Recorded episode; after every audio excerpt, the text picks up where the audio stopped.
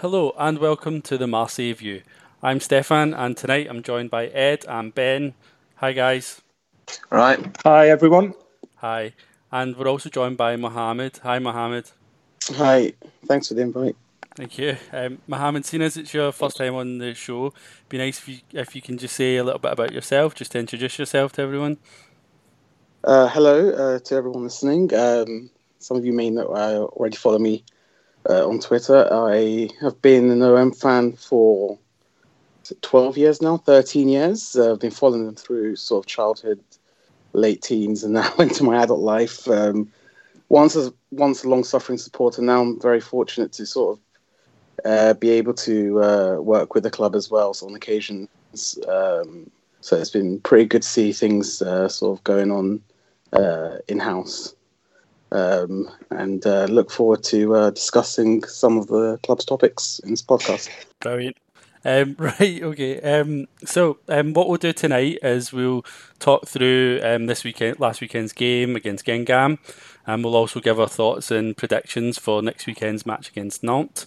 Um, and we are going to have a discussion a little bit about some of the other clubs in Europe right now that are doing really well, and have a look at what, what kind of models we should be emulating with our own club and project. And as always, we'll run through any sort of relevant news stories over the last week.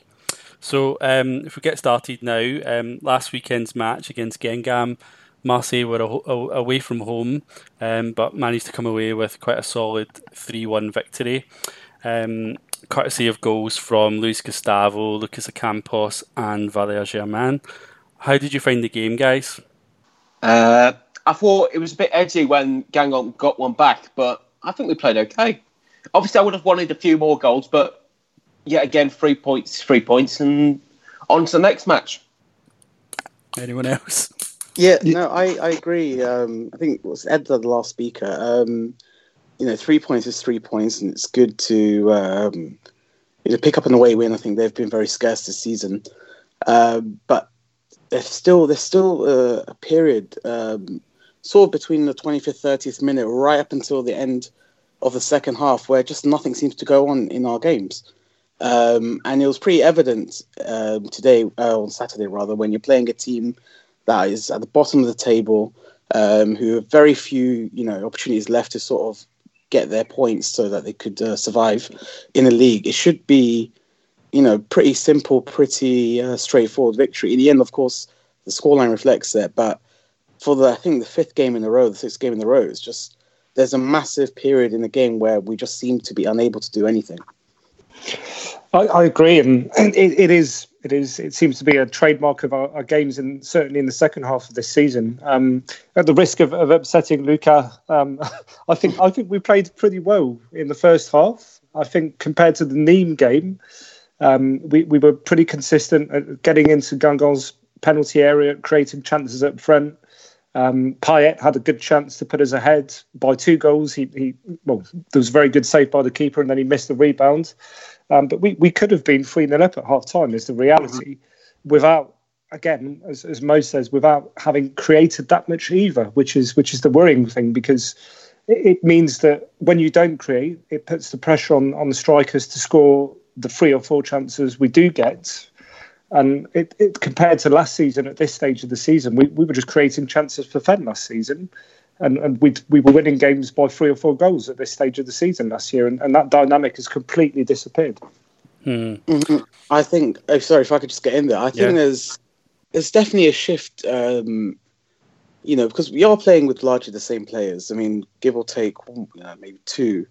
Um, it's still last season's team, uh, more or less, particularly with. Uh, Balotelli not playing, um, obviously the weekend, and I think him and Caleta-Car would be the one, you know, the big exceptions from last season's squad. But last season, there definitely was something in the air where if the team went behind, they you'd be relatively confident that they would score or create enough chances to get those sort of equalizers, last minute goals, last minute points, etc. Whereas this is the first team, um, and you know, sort of from the off, there are always games where pretty much every game now that you don't feel confident that you will be uh, obtaining the win, or at least doing enough to uh, ensure that you know you put your opponents under severe pressure throughout the 90 minutes. I don't know what's really changed. I also thought it was a bit concerning seeing that Sanson was having cramp. Thauvin was getting kicked to hell out there. Um, it could be worried that there could be an injury concern in the final few games, and I'm a bit worried now that with Sanson's cramp that it could mean long term effects. We could mean that he'll be out for the last few games. Yeah, it could be. It could be. Um, I, I, think maybe maybe this is one of your points, Steph. So sorry if I if I stand on it a bit. Um, I, I, thought, apart from the, the, the defensive changes of, of, bringing on Strootman, I thought Garcia for a change was actually quite quite good with his substitutions. He brought Radonjic on at the right time when we seemed to well, when when as Mo said, we, we did actually look like we'd we'd taken our hand off the our foot off the gas. And we'd we'd certainly lost a bit of the the, the sort of control of the game. Um, so in that respect, I think Rudy did did all right up until when he he complained about us being too deep after he brought on two midfielders, which is which is it, it was naturally going to happen. Um, but yeah, I think I thought Radonjic had a, had a very good impact when he came on. He, he, he's always lacking a bit in his in his final pass, but that will come. I think that you can tell the potential is there because he he does have qualities and, and he can be improved. Yeah, it was. It was a good timing actually to, to take Thauvin off and bring him on because you sort of feeling that Thauvin's looking quite static at the moment, and Radonjic is just even though he, he didn't have a lot of time to make a huge influence on the game, but he just looked a bit more lively and you know um, with you know with good movement. Yeah, and, the first twenty minutes was again, it's it, it's it's quite obvious that it's it's down to well, Payet looked again a bit off form, but he's get you can tell he's getting there. He's building up form. Gustavo looks like he's back on it, and he's he's back on the edge, and he's he's close to being sort of ninety percent, I'd say, in terms of his match readiness. Um, but you can tell the difference straight away when both of them are on the pitch and both of them have that, that they've now got two or three games in a row under their belts. You can tell that it's coming back a bit. Hmm. Um, and, and Campos is finding form as well. Yeah. Um, you guys kind of touched on this already, but um, I think, you know, we noticed in the game that, particularly in the second half, we, we our performance kind of decreased for a large period, and we started to become under a lot. Of, we, we started we, we came under a lot of pressure from Guingamp. It's kind of becoming uh, well. It's in it's every game, isn't it? This happens even when we take the lead. We find ourselves kind of not able to to protect games and soak up pressure very well. Would you agree? Yeah, yeah. No, I think um, at the end of the season, we know when all said and done, I think that would be the fact that that's happened not just once, but I think maybe three or four times just in the last month or so um, will eventually be our downfall. I mean, you know, we were so dominant um, after say 20 minutes. You know, uh, the um, who's who? I can't remember who scored now. Gustavo. Gustavo put up, uh, uh, took took us um, ahead. Um, Payet almost had a chance, and then you'd have, you know that like uh, Ben said, you'd be 3 4 0 almost at half time.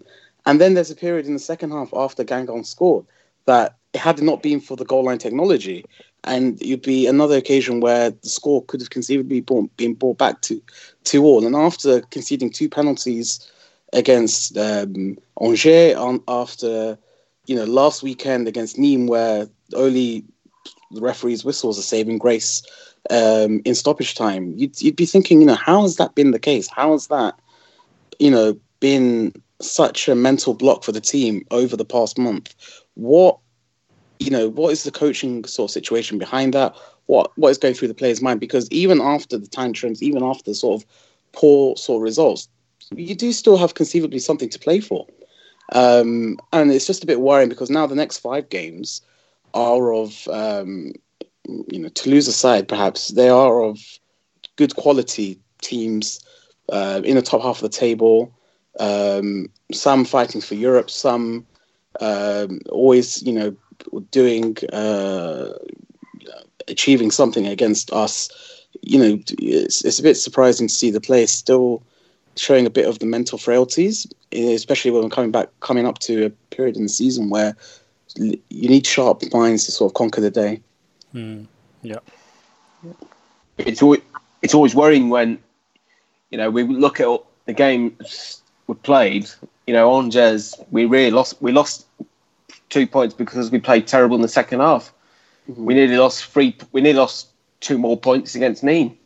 I don't know what happens when, you know, first half they play amazing. Next half, second half they play like they almost look lost. They almost look like sheep.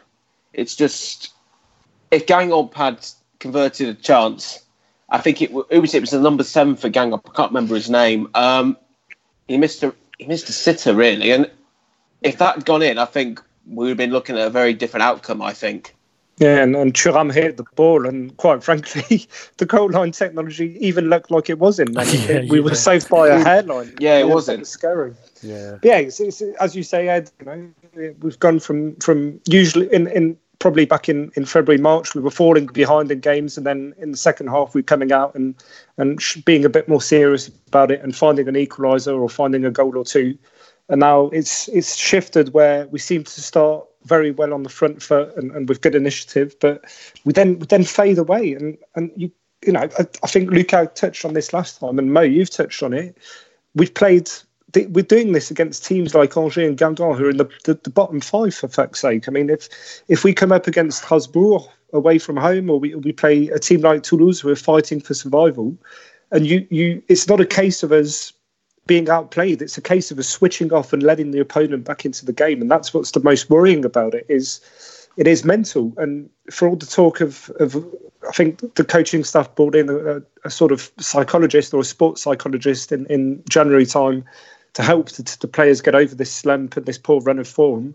And, and, we're sort of seeing the end of that now. That's sort of run out of steam. That's run out of, of its initial effects, and it's, it's just not working anymore. So if, if that function still exists at the club, it's it's not working anymore.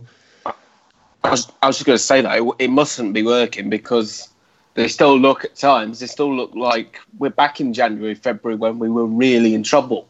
It's got to right, come home to these players now that these games have got to be like six or seven World Cup finals. You've got to win them all. We've got to get to the Champions League. If they don't do this, it may be it's now or never really for this team. If we don't get it next year, I doubt it. We'll get it the following year, and then it'll be another round of rebuilding. So these players are going to drum, get drummed into their heads. Look, we've got to get the Champions League. The club depends on it. We've been out of it for nearly six or seven years now. It's getting ridiculous. We've got to do it. We've got mm. to get the Champions League. End of. Yeah. Um, just going, going back to the game there, um, just want to look at a couple of the performances, um, some of the key players. Um, I know we talked about them last week um, and his impact. Um, Luis Gustavo, he was again really, really important, wasn't he?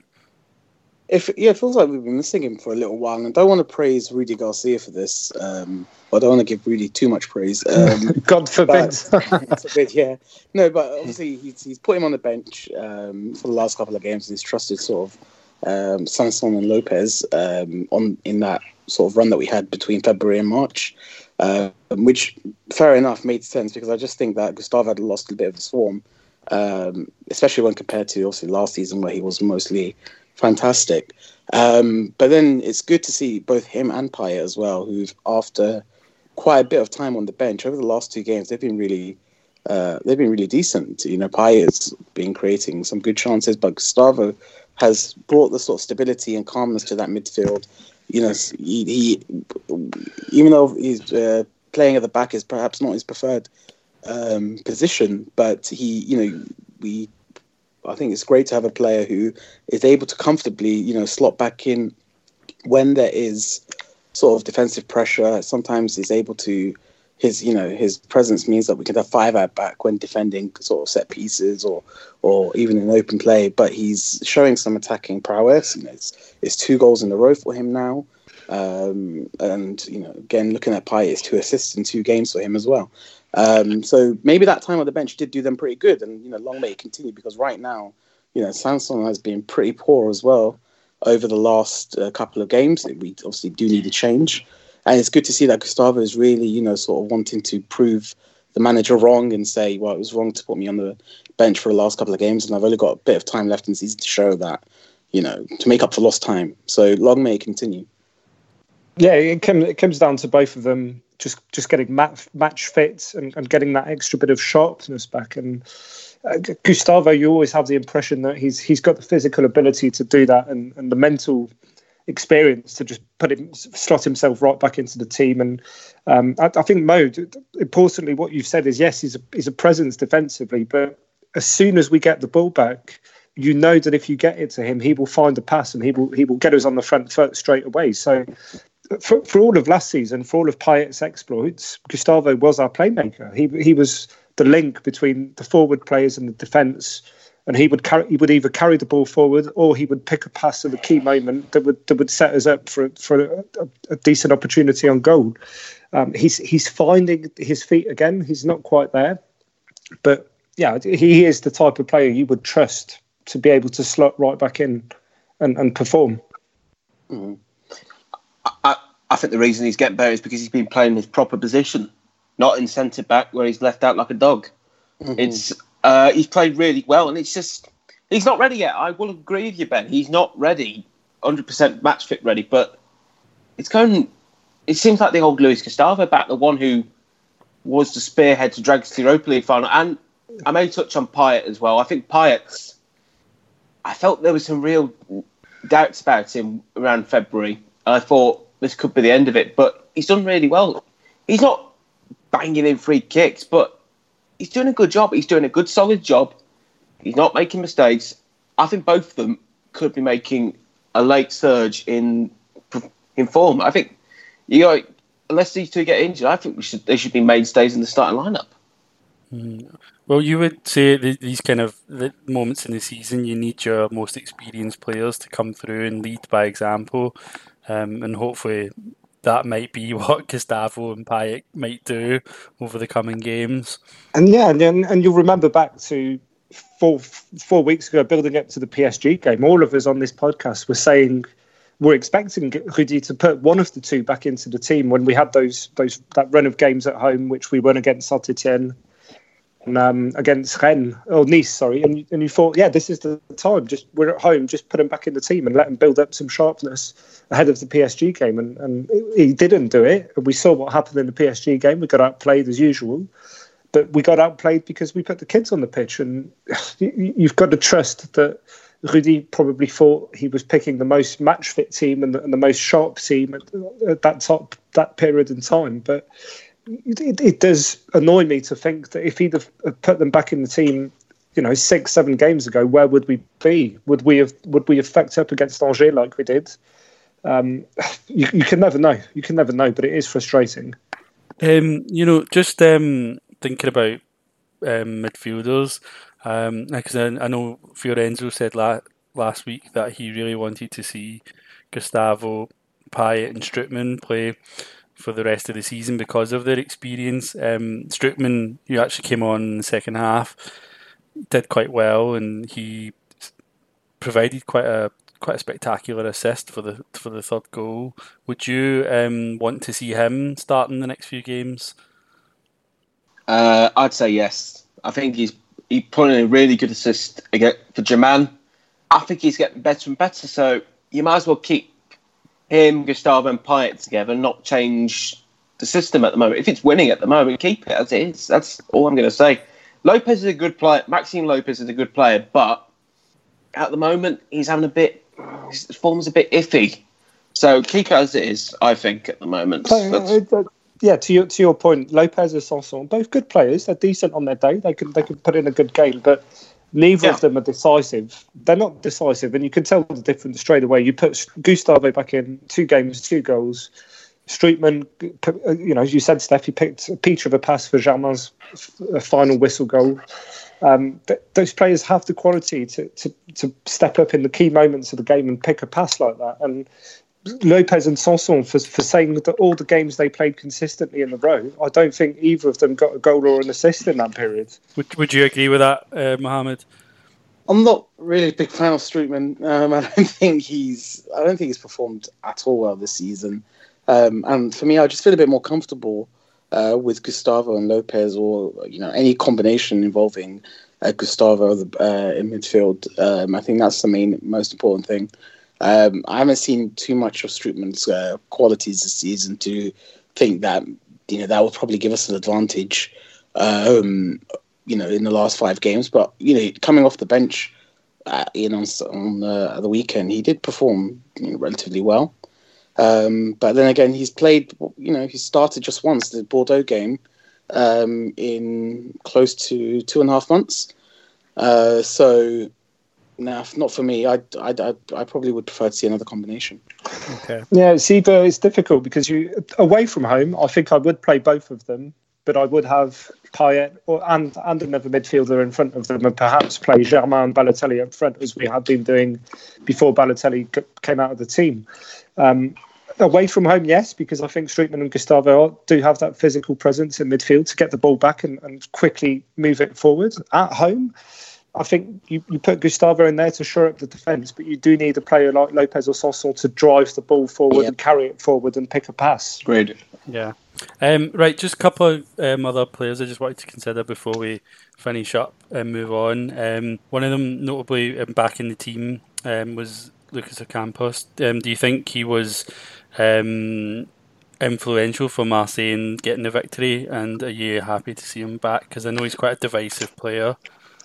I'll put this out there now. Um, next game against Nantes, I, I, would be extremely happy to see Ocampos on the right wing and Radonjic on the left wing and Thauvin on the bench. Um, I think Ocampos is, is he's, he's, a player that, as we say in French, he, he ne triche jamais. He never cheats. He always gives 100% effort despite his you know his clumsiness or his, his sort of lack of um, precision sometimes in front of goal. But having said that, in the last five games, he's he's been probably our most decisive attacking player.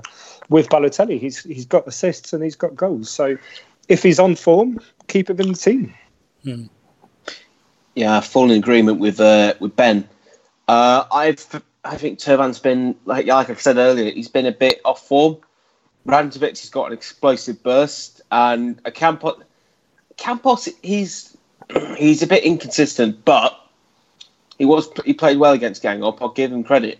Um, he got stupid booking, but the referee I think may have acted a bit sensitive. But you know, let's keep him in the side for against Nantes. Let's see what he can do because we're going to need all the pace we can against Nantes. That's yeah, he, he he has been inconsistent, but he, he is consistent in the last few games. So mm. please, Rudy, don't don't chop that up. Don't fuck him over.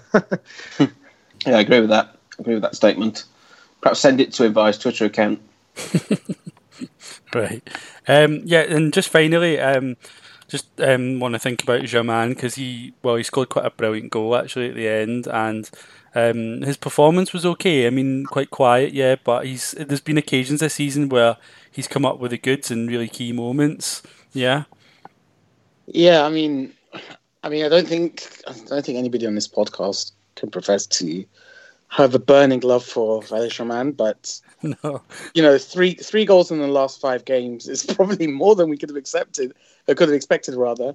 Um, and yeah, you know, he he, he has produced sort of the goods. Last weekend he scored, and and again this weekend, um, you know, it's he's. I mean, if he's doing a decent job, obviously in Balotelli's absence.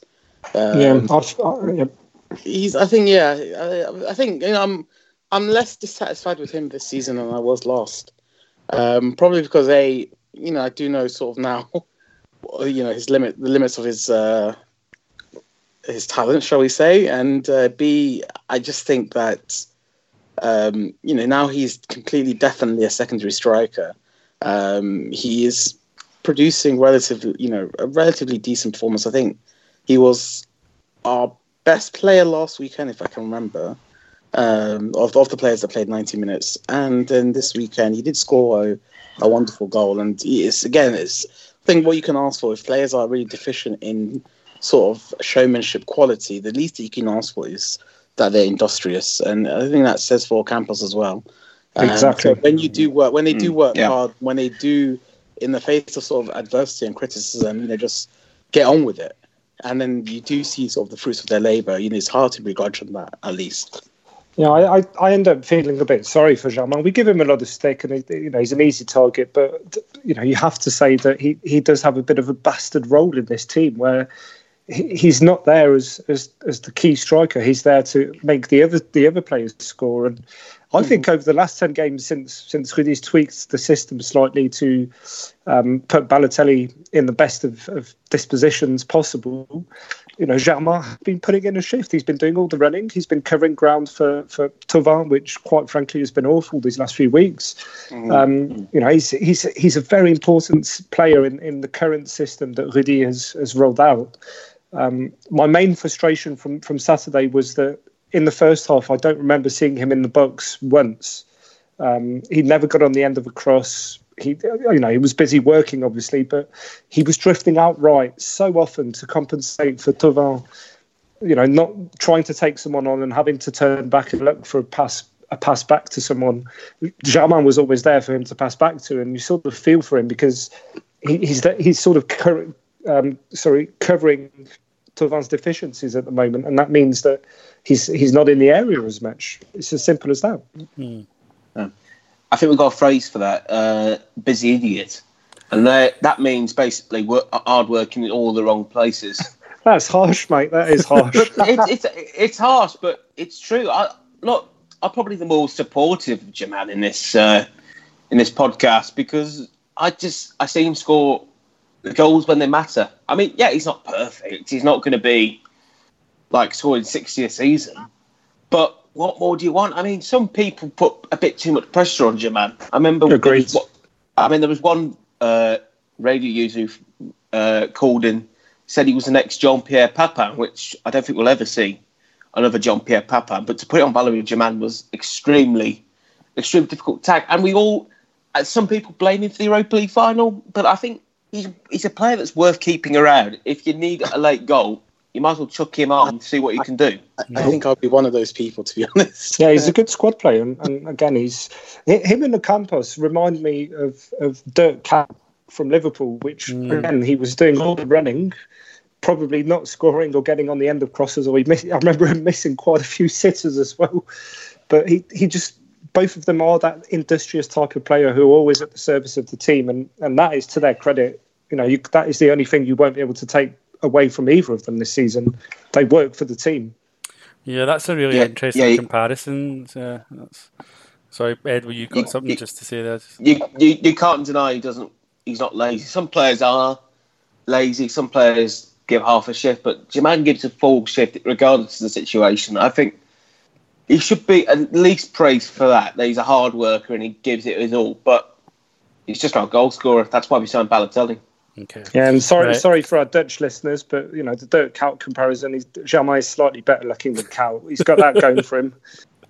Right. Um, I think on that note, we'll we'll finish up on, on last weekend's match, but and start thinking about next weekend. Um, so the the game actually sort of um, puts Marseille into fifth position, and um, we've got Nantes on Sunday. What are your thoughts about this this game. I mean, firstly, the game's on Sunday night, which I mean, I just want to say I'm just really pleased that the game, the, the, the fixtures are back on a Sunday night because it's much easier to watch. And um, yeah, but what what do you think? What do you think the result's going to be? Um, I'm a bit worried. Um, I'm a bit worried purely because now we're in sort of the, the home straight. Uh, you know, there's just five games to go, and one of just three home games left you know, sort of there's nowhere left to hide, especially if you've got a five point deficit to make up, or even a two point deficit just to get fourth, mm. um, is the bare minimum. But you know, if you've just seen Nantes' previous results, they've just beaten Lyon and beat PSG um, uh, in two of the last three games, and then took a three 0 lead very quickly against Amiens, but almost screwed that one up. But you can see that they've clearly got something good going for them. Um, at the moment, they've just beaten two teams that we failed to beat for, for, for a very long time. Um, and that's you know that is a bit of a cause of concern because giving given that Balotelli might not be fit for this for this one, um, you know, I, I I hope that we're able to sort of put in a confirmatory you know, performance, you know, a comfortable two two goal victory where the match has you know sort of been managed correctly from first whistle to last. That would be sort of the the reassuring result. Hmm. Okay. Yeah. What were you guys? I'm going to say it's this is um, win or bust, really. If we want Champions League, we've got to win this, and it's not going to be easy. Nantes is a tough place to go. They've just beaten PSG and Lyon. It's a home game, mate. It's a home Oh, game. uh, oh shit! Sorry. You're not. sorry, no I'm- one's going to be much more optimistic whether it's home or away. So yeah, it's, it's going to be a tough one. It's win or bust. Hopefully, the Velodrome's going to be atmospheric. Um, but Nantes are a tough team. We found that out to our peril when we played them last time at theirs. They were, uh, you know, they beat us late and it deflated us, really. It started another bat, long run of bad games. Uh, I think 1 0 to OM. Okay. Yeah, I think it'll be an edgy game. Um, I, I, I do worry because, like the last few weeks, this is an opponent that will not screw up in front of goal if if we let them back in the game after taking an early lead. But yeah, I, I, can see us winning two one. Um, I hope probably with a, contribution from from Radonjic or Balotelli from the bench at some point. Okay. Um, I'm not really sure actually. I, initially, I would I would have thought um, we would hopefully this is the kind of game that we could and should probably come away with a win, maybe in quite a tight match, like a one 0 victory. But you know, as you quite rightly pointed out, Mohamed, Nantes have actually pulled off some pretty good results recently against big opposition, and I think they're sitting in thirteenth place, but it's a little bit deceptive because they have actually, you know, sort of had a recent sort of upturn in form, but um, I think I'll go. I'm going to stick with the one 0 for Marseille. I can't really see us scoring many goals against them. They're usually, usually quite a solid team. I think we can do it. It's it's definitely not our hardest game. Absolutely not. Uh, sorry, I just think that at this point you could say that whatever result OM does come out with, uh, for example, on Friday, because you are right in saying that Nantes are a bit deceptive at the moment. You know, they've got nine points over the last nine, but without that, and with the expected sort of result against Lyon or PSG, and if they were to draw or lose that, they would be right in the relegation mire. Um, not to say they've been lucky, but that's sort of the you know it's a bit deceptive at the moment. But whatever the result is come Friday, uh, Sunday rather, um, if OM fail to get the three points, I mean, you'd have to say that they deserve it. Um, and if that means Europa League or, or worst case, no, you know, no European football, and we look back on sort of results like this, at this stage, you can just say, well, you know, that's it. There you are. Yeah. Um. So, um, actually, just one thing I actually wanted to ask. I don't know if you guys know. Do, do you know if Balotelli's back for this game next week? I think he's scheduled. He's scheduled to be back in training on Thursday, I believe. Okay, but he's eligible to Uh, play against Nantes. He's he is eligible, but it, it's a case of whether he'll be fit. I don't see him starting. Is is the answer to your question? Yeah. Okay. Um, Because my I my my hunch is I, I could see him if we do win one 0 he would be my pick for the winning goal. But if he's not likely to start, and you're probably right because especially given Germain and his goal yes, last weekend, I would expect Garcia to start him up front on his own. But we'll see. Yeah. Well, it doesn't matter either way. We've just got to turn up, regardless whether it's Sunday night or Wednesday night. Just turn up. Let's go. Let's go win. You know.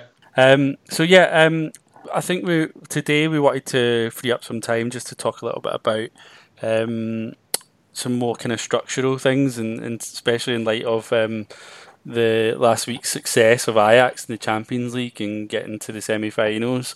Um, sort of prompted us to you know have a think about you know the what kind of clubs are out there that you know are doing things right and that we could be looking to emulate. Um, what what what have you get? What are your guys' thoughts on this on this subject? I know it's quite a broad subject, but um, I think we've had quite a lot of inspiration recently. Uh, I th- Yeah, you I- go on. You go on. sorry, Mo. Um, I f- think Spurs have been a bit of an inspiration. I don't think their players are. They're not all big stars, and they've made it to the semi-finals. They beat one of the most expensive teams in European football. I think if we buy wisely and we buy carefully, we could do Spurs. We could do a Spurs, and we could go. We could go long into European competitions, maybe long into Ligue 1. We might finish second or third. So yeah, we could all talk about Ajax, but they all find, they always find rare gems. We no, we don't always find the rare gems. I can remember Lucas Silva was tipped to be the big ma- man when he arrived uh, at OM for Real Madrid. He never actually did much. So it's it's a tepid model to follow the Ajax model. So I'd say Spurs is the one to follow. I think, I think we did a Spurs last year, mate. I think that was it in terms of emulating their success. Yeah, we had a cup run last year. Um, Spurs, you know, they they have had a Champions League run, but they've been pretty poor um, in in the domestic cups, and yeah, it, it's very frustrating. It's a broad subject. Um, Ajax is, is something that cannot be replicated overnight. You know, yes, we can probably lay the foundations for that now and, and start seeing the, the sort of fruits of our labour in, in sort of six to, to nine year periods. Um, it's, it's hard to say who to emulate. I, I still think that uh, if you look at a domestic level, I hate to say it, but Lyon is is a model to follow where you, you bring youngsters in, and if you've got a position where you're struggling for depth, then you you bled a youngster and you give them a chance. I wouldn't want to follow the Monaco model of, of you know, sort of player trading where you bring in a, a, player for two seasons, then you sell him to the highest bidder to, to cash in. Um, and then if you look at a European level, I think I still think you know cl- clubs on tight budgets like um, Sevilla and, and well, Red Bull Leipzig is probably a poor example, but they do seem to be able to attract youngsters and and they go for the, the Jadon Sancho type of players that other players' academies reject. I'd like to see us sign more of those and take more gambles like that, Radonjic style gambles on, on the Jadon Sancho or on someone like that. If if they they've not been signed professional by Manchester City's academy or Arsenal's or Barcelona's, you know, sign them up for two years and see what they can do and maybe start that way. Um, I think my answer to this sort of question would be, if you'd excuse me, Steph, I think it's a bit too broad. Um, I first of all we'd say that it's hard to emulate a club, particularly because of several of the unique features that Marseille has, or some advantages and disadvantages that would make it quite difficult to sort of, you know, even at a sort of broad basic level to try and emulate. Um, so, for example, the likes of Ajax and Lyon would be pretty impossible because obviously the youth setup at Marseille is very, very poor, and to sort of rectify that problem would need either significant youth investment um, uh, or will take a generation to sort of recover. Um, the likes of Lille and other clubs that are sort of doing having a significant uptick in fortunes, I think still pretty volatile. Um, to follow that sort of format, um, you know, Lille are in a great position today, but obviously we must remember where they were this time last year, um, and the risky business of sort of you know changing your whole starting eleven with very young players. Um, and then, of course, obviously, if they're doing very well, you could have your whole team decimated, um, you know, through the vultures of bigger clubs, and then having to start over from scratch with relatively new players come August. Um, but what I do like to see, what I would like to see, is um, sort of um, you know have a pick and mix solution of taking some of the best aspects of things that work for other clubs. Because what om does have is a massive stage literally and both figuratively as well um, of players that are able to be put in the shop window and then they can move on to a, a bigger club for a significant amount of money. Um, a, a really good smart usage of the scouting system which is something we haven't had for a long time um, yeah, like uh, I think it was Ben that just said, Radonjic is an example. Um, but then again, also first of all, it's it's one thing to have uh, you know have a gamble on a player, but then it's quite another thing to just not play them for large quantities of the season under the guise of they're still fitting in. Um, but then you've got teams that are you know European regulars, both at the Champions League and Europa League level. Teams like Sevilla, um, and and and Betis as well. And in Italy, you've got uh, Roma and Lazio and uh, Fiorentina. And these clubs, you know, they are very coherent in their scouting plan. They're also very competent in finding very good loan solutions um, and also, um, you know, relatively cheap deals for players that won't break your won't break your budget. Um, and that's just something I think we've been lacking lately. I think our recruitment strategy and our overall directional strategy over the last couple of years um, has just been very, very poor. I mean, I think all of us can, you know, see, you know, the example of the Mitroglou signing was bad enough, but the fact that it cost him, it cost quite a bit of money for only fifty percent of his rights. Every, you know, fair weather fan, armchair fan can see that that's just not a very good business deal. um, and you'd be thinking the people with the network, with the contacts, with the football experience, can you know how can how can they not see that?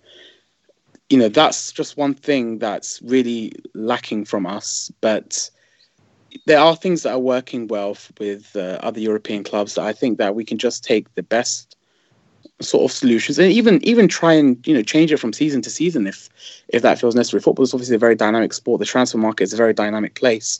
You know, one solution to say that oh well now Ajax has done have done this in 2018-19, we're going to do that in 2019-20, but that those you know solutions might not be practical enough in 21 2021 2022 you know, mm. right hmm. now we're actually sort of a bit of a crossroads with a TV deal coming in next year, um, and a significant, or what should be a significant increase in sort of revenue uh, for for the league and clubs, and obviously Marseille does very well out of that. There just needs to be a very very good strategy in place. Hmm. Right. Yeah. I mean, I I think um, I mean I agree with a lot of what you're all saying. Um, I think that for me personally, like I was always I really liked the idea of that it's been talked about a lot in the past um, particularly when Bielsa was here um, and when Zubizarreta came about a kind of model, a club model that's similar to Bilbao and the, or, or even Ajax, I guess, and that it produces you know a lot of its own players. Um, but what and it has a sort of strong like um, its identity is in um, representation is strongly linked with um, or with the you know with the city. You know, lots of local players, and I think that's that really helps. Like you know, um, get the fans behind um, the the players. But um, one thing that I I do, I mean, I do like us bringing in young players that we can develop and that can become better than us. So making those sh- shrewd signings, a bit like you know, even in, under Labrune, they did sign some really good young players, but who moved on. But one thing that I've over the years as an OM fan, over the last pretty much repeatedly over the last couple of decades, I found it I found it really really frustrating watching us bring in players, players do really well and then get sold and then become better players elsewhere. And it's just always left me feeling quite resentful seeing the you know the the Ribery's or the Drogbas moving on and playing their best football elsewhere. When I you know I I'd like us to be able to keep our best players. And, and move them on when they're no longer good enough. I don't want Marseille to be a selling club anymore. But I realise in agreed. Um, hmm? Agreed. Sorry. But I, I realise in, in our standing in the you know in today's football market we're not there but i feel like that's where we should be striving to be. And so i mean that's my view on it but um... I, I think the long-term fix is is maybe the Ajax or Lyon model. If we're building the foundations then yes you have as a conveyor belt of young players off though. Yeah yeah but but beyond the, the long-term fix the short-term fix without it being a conveyor belt of players is it's got to be a conveyor belt of managers with a similar style that will that will make it an attractive club to play football for, an attractive team to play with, players players who are you know potentially out of contracts elsewhere, or players like Gustavo that you can sign on, on a whim because you've you've had a tip off and you're able to get in there early. You've got to motivate those players to come. And if currently the way we're playing football, or more like the way we're not playing football, it's, it's sort of we're just getting by with with relying on individual talents is not a model for the future and and that that culture stems from the manager and the you know we, we've just got to keep we've got to bring in a manager that, that plays that wants to play attacking football and and has a bit of a do or, do or die attitude like Bielsa had. Um, you know if you look over the last 10 years only him and Gerets really had an attacking style of football where we went all out to win in every game and we played to our strengths and, and the, the biggest problem is as soon as Gerets left, I mean, you know, Deschamps came in afterwards and, and inherited a lot of those players and it paid off. But when Bielsa left, it didn't pay off because we, we panicked and, and got an unproven rubbish manager in, had to sell all our best players, and then we, we since then we've we've just been in the fog a bit, and it stems from the manager. If you bring in a manager and then after him you bring in a similar minded manager, then that style of football carries on for, for, consistently for two, three, four, five years, and you see players progress and you see new players fit in who want to be a part of that system and who want to improve, and, and that that environment doesn't exist currently. You know, um, you said about the manager, but I, I mean, I'm not so sure because, I, well, I, I mean, I do think obviously that's really important. But and if, and if you look at some of the Ajax, have had a lot of different managers in recent years. But um, Ben, you said, I think you mentioned on before on Twitter about the fact that you know this like having like a club like Ajax is consistently um, employing people in roles you know former players in roles at different levels of the club. You know, play, coaching youth teams. And... It, it, creates a culture, yeah. It creates yeah, a culture, yeah. and, so, and, Marseille have ex legends, and you, you look at the likes of Van der Sar and, and I think Edgar Davids had a role at, at Juventus and is moving to Ajax next season. I saw this yesterday. Um, in in some sort of technical director aspect sort of role, and you think these guys played for the biggest clubs in Europe, but they're going back to Ajax. Something is bringing them back to that club, and, and, and they're being given a chance to find their feet as ex players in, in the sort of you know the, the business side of football, and they're they're replicating that that culture and that that that experience they've gained as players, and they're just bringing that to the club, and it makes it attractive for players. What I don't get is why don't we utilise our legends? Why don't we get Boli and Angloma and Desailly and Barthez. Why don't we get them in and say, help us coach? Yeah, a few of them have left football. I mean, Boli, I think, is already employed in some sort of function. Um, I, I, think he has taken a step back because he was a lot more in the limelight yeah, with, assistant to with. Well, it was Labrune. I think uh, he was he was sort of a technical yeah. director, wasn't he? Yeah, I never really no, fully understood his role. But, but... but, we, we have we have had you know Rudi Völler, for example, was was technical di- sporting director at, at Leverkusen for yeah. years, and, and and they had consistent runs to the quarterfinals of the Champions League, a few domestic title wins. They won a few German cups. I'd be happy with that in the short term, in the three to four years. Just just getting getting players that have have experience abroad and, and just step away from this circle of only French employees and only only French culture and all that stuff. We, if we're going to be different in this league, we need to hire people with different ideas. Um, sorry, um, I'm just actually mindful of time. Um, and there's a few stories um, in the news I just wanted to cover. But um, I know that was a, a, massive topic, and we didn't really have a lot of time to really get into it. But it's something that maybe we can revisit again um, at the end of the season when we'll probably have a lot more things time to talk about things without the games. But um, so yeah, um, going into just into the news section in the last year, a few stories, a um, couple of transfer links as well. Firstly. Um, we've talked a lot about him a lot in recent weeks, Thauvin, and his how his performances have sort of dipped in, in the last sort of week or so. He's been linked to AC Milan.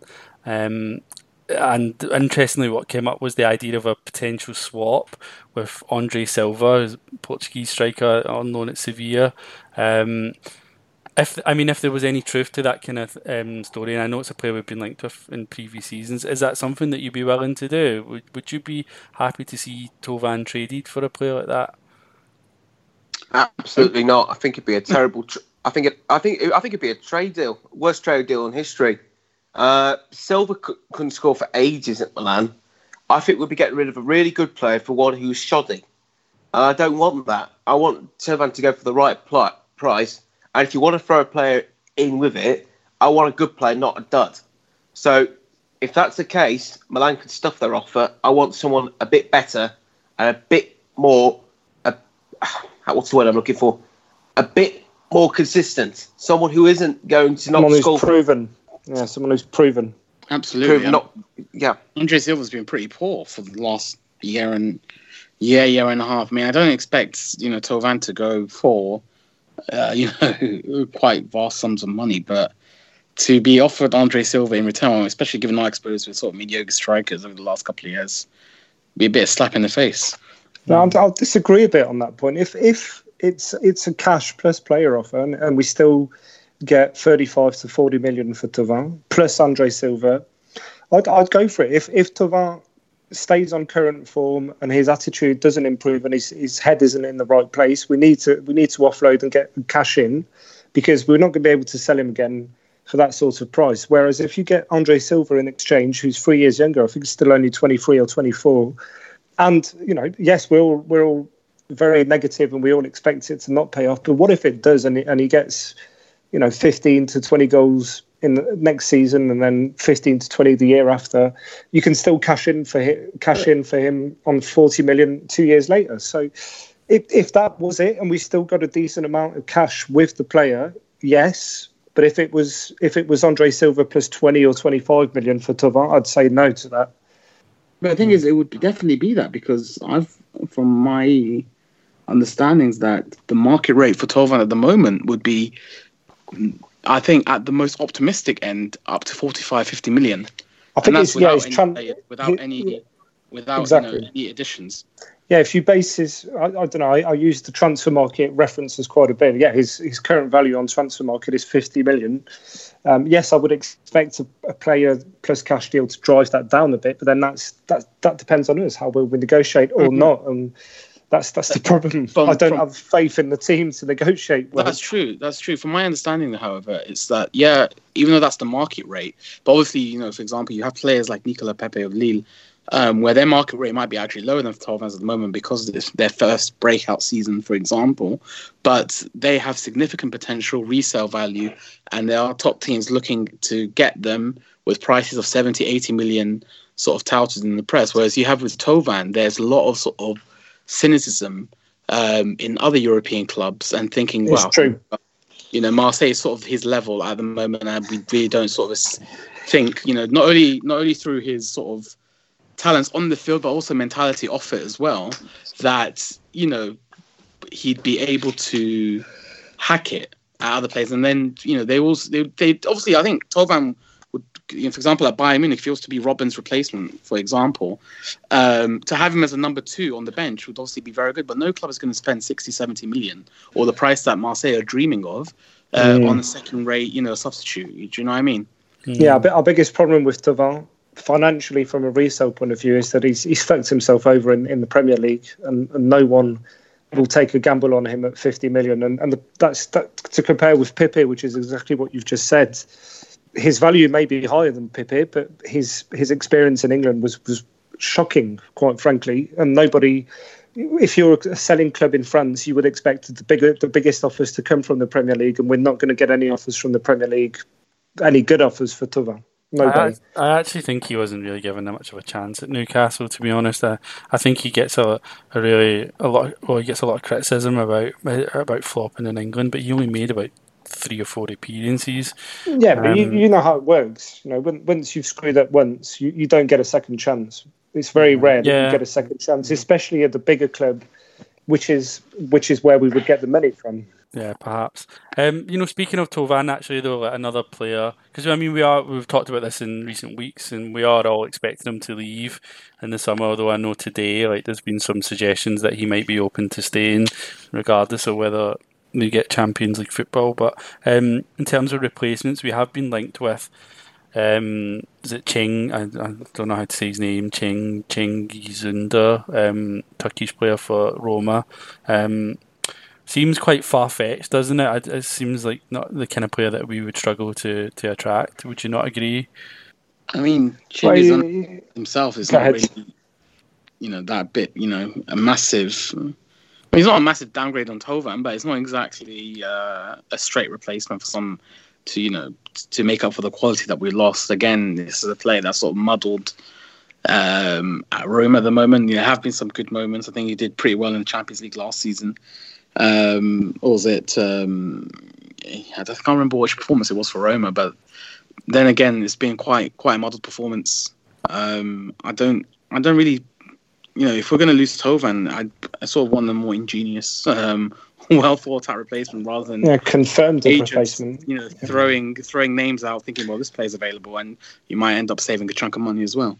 And, and again, if he goes for 20 million, the, the worry with him is he's, he's being supervised by the world and his dog. You know, I mean, Sevilla are supervising him, Arsenal supervising him, and and we, you know, let's face it, again, we're just not as attractive as those clubs right now I think for, Real for a young Madrid have player. also been linked with him, and I know he he, does, he seems like he's not at that level yet, but he's wanted. He's yeah, and has been over the last couple of years. Like he's he's been wanted by or been linked to a lot bigger clubs than us. So I just I don't know. For me, I'm just surprised that like he'd be someone we could be thinking about. I just don't really see it. You know, I feel like he's um you know the big clubs now, and um, they all want to buy young now. They, they like rather than rather whereas in the past, you know, they would look for more established players, but it seems like now everyone's looking to invest in younger players. So, like, yeah, if we're going to invest we on, uh, if we're going to invest on a player that, that is left-footed and, and is a winger, I'd much rather us make an attempt to get Malcom from Barcelona on loan. Hmm or with an option to buy, who's someone who knows the French league and who has that explosivity that Thauvin has is capable of, of sometimes, rather than go from for an unproven youngster that, quite frankly, will have more attractive offers if he is on the market. Okay, that's an interesting suggestion. Yeah. Um, so um, another player actually has been linked to us. Um, much uh, lower profile is um, Téji Savanier uh, from Nîmes. Um, I've seen his name pop up a couple of times in various outlets in the last sort of week or so. Um, he's not like a, a big, high profile name, but is, is he a player that interests you at all? Not necessarily, no. I think you could no, take him. Ed's right. Ed's right. He's he's you know he's another Valère Germain type player. He's mm. decent for the French league, but he's not gonna he's not gonna push you up a notch. He's not going to bring you you know, 10 or 15 goals a season. He'll probably get five or six and he'll put in a decent shift consistently. But apart from that, he's not going to, he's not going to bring you to the next level. You, you got any thoughts on that more? Yeah, uh, he's, he's not exactly a name that um, yeah, springs to mind, and you know, sort of the profile or the sort of notoriety of the player that we need to attract. Um, but yeah, he's he's not been bad at all for Nîmes this season. You know, obviously he was a, mm. he was in second division last season and has actually really stepped up and been a massive driving force for for Nîmes this season. But we can't rely on you know sort of you know uh, league players uh, to help us in the upper echelons of sort of the top the top three race or the Champions League or Europa League, whatever, whichever one we qualify to. I think for you know Savanier would be a fantastic signing for a team, you know, like Montpellier, like uh, uh, you know Montpellier or uh, Nantes, probably not even Saint Etienne, I don't think. Yeah. But I think with the gap between where he is at the moment and where OM need to be, um, it's a bit too great. I think there's sort of one club stepping stone in the middle which he needs to sort of go for. We, you know, like be like a Sertic type of signing, and that you look how that turned out. Yeah, I mean, I, I agree. I mean, he's not he's not a name that really um, excites people as he's not going to um, excite the fans. But um, I mean, in, even before this season, I'd never even heard of him. But um, I've I have seen him actually a few times, and and um, my my just watching Nîmes, and I do. I think he's quite an impressive little player for Nîmes. Um, he's got great, great delivery. Um, but for Marseille, you know, you sort of wonder is that really the level that we should be eyeing? And actually, the reason why um, I mention it is because does it not give you a bit of make you a bit worried that you know, given our situation in the league and that we're not in the position that we want to, and there's talk about having to sell um, a number of players because we've overspent in recent seasons. I'm, I've got a little bit of fear that we're going back four or five years, and you know, in the days when we were signing Jeremy Morel and Alaixys Romao because we didn't have the money at post Deschamps to to continue, you know, to, yep. to attract the kind of players that we, we had been signing for a, for several seasons. Does it does that kind of name not make you put a bit of fear into you? I think I think for for Savanier and, and all of these little decent nifty Ligue 1 level sort of players who've got probably less than 50 matches under their belt. Savanier, for me, has got Karim Ziani written all over him. Yeah. He'll be useless. He won't be able to make the step up. Mo's right. Mo's right. Mm. I mean, I do really like him actually, but I, I, I agree. Yeah, it just it doesn't feel like it's the kind of player that's we'll, going to take you, We'll get you a Marseille forward. shirt with Savanier on the back of it, Steph, if it makes you feel better, mate. Yeah, I think I'm a little bit biased as well, just because I've got you know I, I do like Nîmes as well for for, for for family reasons and stuff, and I he's I, do, I do think he's a good little, you know quite an exciting little player. Um, so just um, moving on, and just a couple of things just to um, to finish up on. Um, we just about Rudy Garcia. Actually, um, I noticed that he's been quite critical in the media last week about um, decisions in terms of refereeing decisions around penalties and handballs. Do you think? What a surprise! what a surprise! yeah, and I know we've we've we've talked a bit about this, but um, do you think that he's justified in making those kind of remarks, or do you think that he's just um, sort of losing the plot a bit. I think he um, he has a point, but it seems like before he goes out for a press conference, he has a wheel of excuses and he spins it, and it always lands on referees or penalties. I 100% agree. It's just ridiculous. He needs to just shut up and just get on with it. And if if you're really that annoyed with it, go and complain. That's what I suggest. Don't. Yeah, I think that's all he's got left. It's all he's got left, and to defend himself and it's, his pitiful season. And uh, you know, you, if if we don't qualify for Champions League, I'm not going to look back on uh, Angers getting a dodgy penalty or Lyon getting, you know, as every year, five or six decisions that go their way that are quite frankly very very strange. Um, I will look back on our home games against Lille. I will look back on you know home games against other teams where we've dropped points like Angers, and I will think that's where you fucked up, mate. It's it's not because you were given a penalty against you. You fucked up because we had a home game against Lille and we got battered, and we dropped points against the big teams. And if you don't take points off of the teams around you, like Saint Etienne that beat us away at their place, when quite frankly that should have been a draw, or we should have been able to hold that one 0 lead that Strootman gave us. That's that's where we've failed. That is, it's not because of the referees. The referees just add to the frustration. I also add. I also add. I will also remember the dicking we got against Montpellier. I remember the dicking we got against Stade de Reims. I remember the embarrassing draw against Angers near Christmas, which should have seen the whole lot of them forced to walk back to Marseille yeah, Amiens as well. Yeah, Jesus. Amiens, don't, don't don't don't remind me of Amiens for goodness sake. He's, um, he's losing the plot. He's losing the plot. I think Rudy is. You know, he lost it a long time ago. You can't. You can't. You know, fail to win 15 out of 20 games like he did in winter, and then just use the referee's excuse all the time. You know, yeah, fair enough. There are some occasions where it's been you know, it's been, um, uh, you know, we can feel definitely aggrieved. You know, like it happens all the time, and one does wonder what happened, what goes on in the refereeing department. But that's not, you know, the fans don't use an excuse. The fans look at why are the players not performing? Why have we thrown two goal leads against weaker teams? Why have we gone so long without a win? Um, why do when we play? Why do we play for twenty minutes a game and then end up, you know, having to nervily defend our lead uh, towards the end, towards the end of matches? And that has yeah. to back to the coach. It has to go back to the tactical setup. It has to go back to his substitutions. Yeah, it might have worked out the weekend, but there's been many, many, many occasions. And I just think, you know, it, we Roma fans tell me all the time of how his second, or not second season, how his final season went before he got sacked. Yeah, it's the French Mourinho. Just, yeah, exactly. I, it's just copybook. It's literally copy and paste. I can't wait for him to go at the end of the season.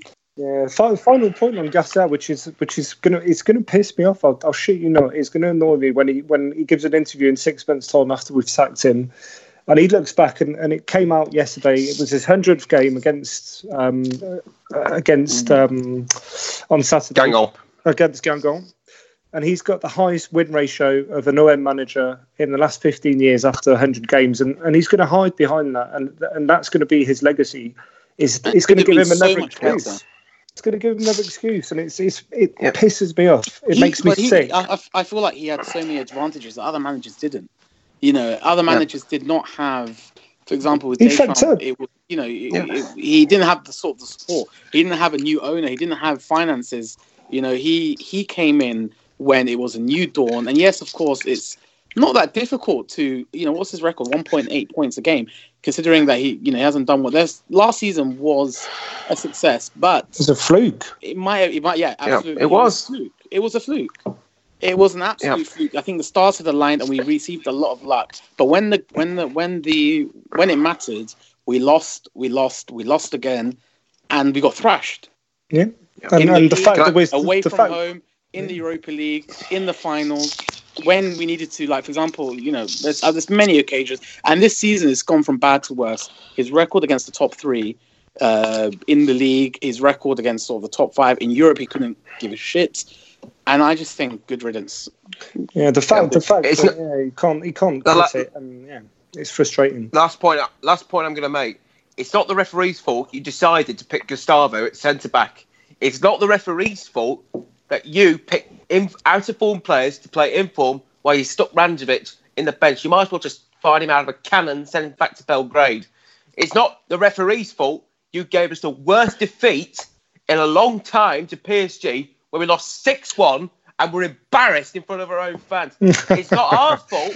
It's not the referee's fault that you squandered the Europa League final, looked like half-assed idiots in front of the whole of Europe, and then went into the campaign like, nah, we don't give a fuck, and then got us a draw against Apollon Limassol. And we lost at home to We lost that one as We well. see what We talk lost about at- Rudy we lost at home Garcia does say. Yeah, but we're yeah, but we're out. Who gives, who gives a, but, we're, but we're out then. Who gives a fuck? You'd be surprised how much the average football fan knows because of you know he thinks that four four two now obviously with Balotelli in um, is doing relatively well when people had been absolutely screaming for that last season. yeah. Yeah. Screaming for Why, it, why would the sticking Midtjylland never get religiously. that chance? Yeah. He, he- what he's had It going all for him is he's thrown the tantrums. He's got the players he wanted. We spent 30 million on fucking Strootman that would have been much better spent on a left back and a goalkeeper. And and you compare back to Deschamps when he threw a tantrum. Well, he, he didn't. He stopped short of throwing the tantrum when he wanted Luis Fabiano up front, and we ended up with Remy and, and Gignac.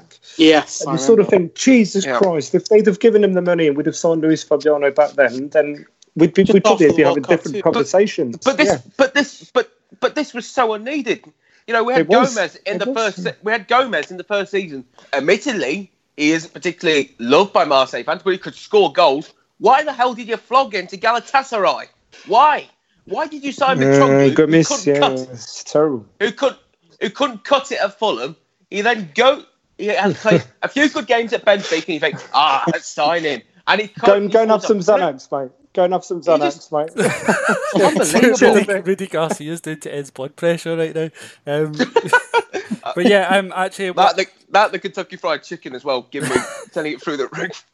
Um, yeah, so my final point actually was going to be about Garcia's 100th game, but I think we've probably said all we need to say about Rudy Garcia this week, and it's quite. yeah, it's- I think I we're guess all- the, if you want a last news story, it's coming. It's coming out this evening. Um, I, I, well, apparently Lyon Aulas is going to meet with Laurent Blanc in, the- in the coming days. So I think Lyon are going to end up getting Laurent Yeah. Blanc as their manager.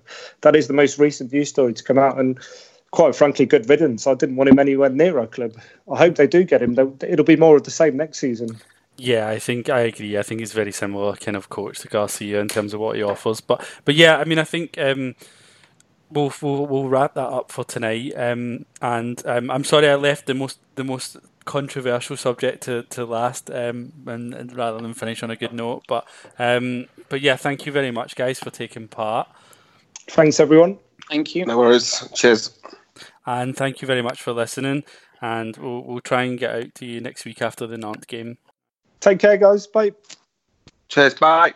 Cheers. Bye.